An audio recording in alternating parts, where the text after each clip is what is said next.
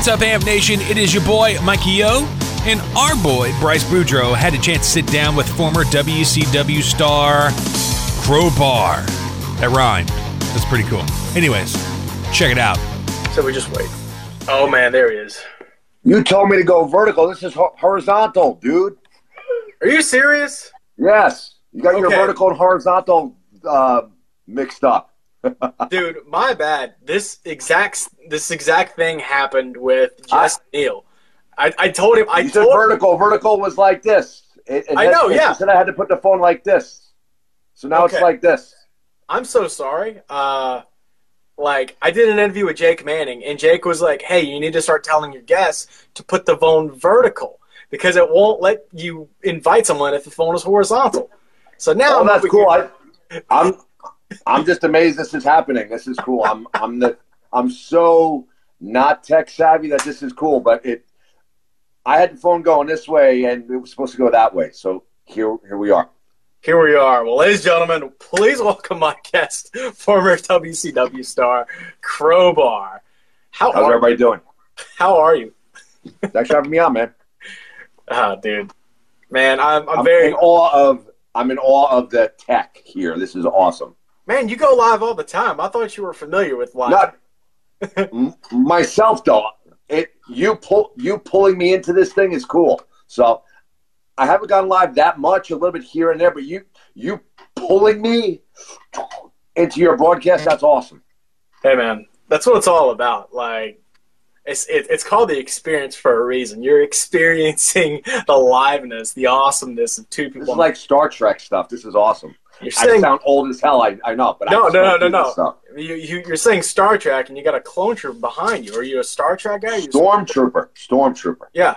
So, are, Yeah. Are you a Star Wars guy or a? big Star Wars guy, big big Star Wars guy. Okay. So, are you a Star Trek guy too? No, Okay.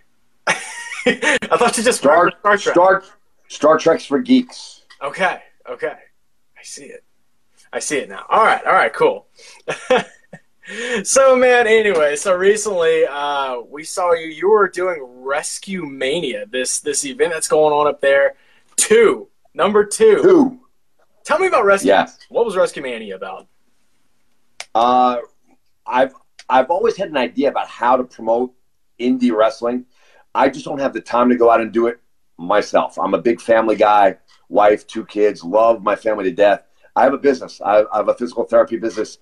Thank God we're very successful. Very very busy. Uh, last year, a friend of mine was also a patient uh, from the Rutherford Fire Department. Uh, Craig Scott. He said, "I always see up on your Facebook. You're always doing these shows here or there, and." uh, we really need a fundraiser this year. Can we do it? And I said, yeah, but uh, my name's going to be attached to it. We got to do it right. I, I don't like to half-ass things. I like them to go really, really well. Uh, and I always give people this speech, and I'm not preaching to anybody out there, but I've done independent shows loaded with talent and fly-ins and hotel fares and they've drawn nothing. And I've done shows with nothing but local talent, some of the talent so so, and they've sold the house out. And it all comes down to local grassroots promoting. Uh, and that's huge these days. People don't realize there's so much wrestling between the network and uh, the other channels out there. There's so much free wrestling on TV that you got to promote and you got to get those people into the building to experience your show. A lot of people hang a few posters. Some people don't even do that. They just put a few Facebook things up there, which I do. That's all part of it. But you need a grassroots movement. You got to assemble a marketing promoting team. One or two people can't do it. And uh, I laid out what I thought needed to be done in the air area. I said, if you do A, B, C, X, Y, and Z, and maybe a little LMNN, you're going to sell this out. Uh, two shows. The first one sold out, turned people away at the door. Uh, this past Sunday, we came very close to selling out on Football Sunday in the fall. Uh, it was a great show, and it was all just uh, grassroots promotion. We returned to family friendly entertainment, who I've been told many, many times. I've said that that's a great market that nobody's hitting out there, and everybody left. Ah, oh, that stuff's dead. That's passe. It'll never get over it. it it'll never drop.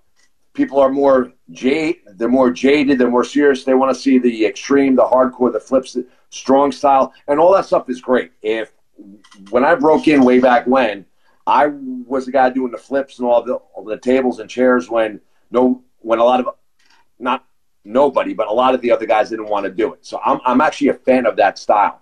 But being a business person, I have a physical therapy business. Being a student of wrestling, I watch wrestling. I'm still very passionate about wrestling. No one's making a huge a living off independent wrestling. They're not. And if they tell you they are, they're lying. If anybody's telling you they're making a killing on their independent wrestling money, they're lying. Stop. Stop it. You're lying. So, huge fan of it very passionate about it. Uh, I watch wrestling. I watch the network in the morning when I do cardio or at night, and I said, "There's a huge market. There's a huge market that's not being exploited out there, and that's the kids and the families." What uh, our slogan on our Facebook page, Rescue Mania Wrestling, is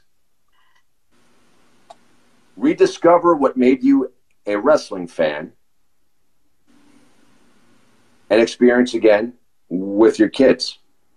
Uh, my kids, they'll occasionally check out what's going on, on on the TV and they'll watch it for 10, 15 minutes and eh, they'll go, they're on their iPad or they'll go play uh, PlayStation or or what's that game called? Uh, Fortnite. They'll go play Fortnite. They, uh, if I'm downstairs and I have on like Warrior Hogan or like with the Undertaker versus Shawn Michaels or something like that, they're glued. Uh, and and I'm doing all, all, the talking here. I'm real, real sorry. Uh, no, no, no, You're good. Uh, I I always describe today's product. I think the athleticism is on a scale that nobody could have possibly imagined. It's incredible the way these guys flip and flop and land on their feet and the athleticism is incredibly it's off the hook insane but I think in exchange for that, what's been sacrificed is all the stuff. I say all the bullshit that was fun, that made wrestling fun. The outlandish characters, the colorful outfits. You know, you see some guys come out with a badass leather jacket or long leather jacket or a half leather jacket, mm. and it's I call tough guy gear. You you go to one of the Rescue Mania shows, we got guys in outlandish robes. We got red, white, and blue flying. We got all these outlandish outfits. And as a child, that's one of the things. Like I, I, I watched Ric Flair as a kid. I watched Randy Savage as a kid, and I watch. I'm like, oh my god, that guy looks effing cool. Oh my god, that that's awesome. And then they got in the ring, and they could still wrestle. They were good, but there was this whole persona, this whole colorful outfit and this whole mishmash of stuff that went along with it. And I think that's gone. And so we kind of brought that back. Uh, I really tried to keep the shows extremely kid and family friendly. However, however, uh, I really try to make it where the athleticism is something where an older fan like me, someone in their 30s, somebody in their 20s, somebody in, in their teens could appreciate what's going on. We had some gimmick matches, but they were all solid work rate. We had a match on the card that was freaking insane. It was Sebastian Cage, who's an East Coast light heavyweight guy that's just so good. Uh, I guarantee he'll he'll he'll be somewhere someday. Uh, extremely gifted light heavyweight going against Super Crazy, who was just happened to be in the area. We came upon him two weeks out, an insane match, and so we had all the gimmick stuff going on but we had a solid two, three matches that would appeal to a smart crowd. You know, we had Super Crazy against Sebastian Cage. We had Nikos Ricos, who works regularly for WrestlePro out in uh, Rahway, big East Coast group out here. Awesome. If you would like to watch the entire interview, check out the description for the link.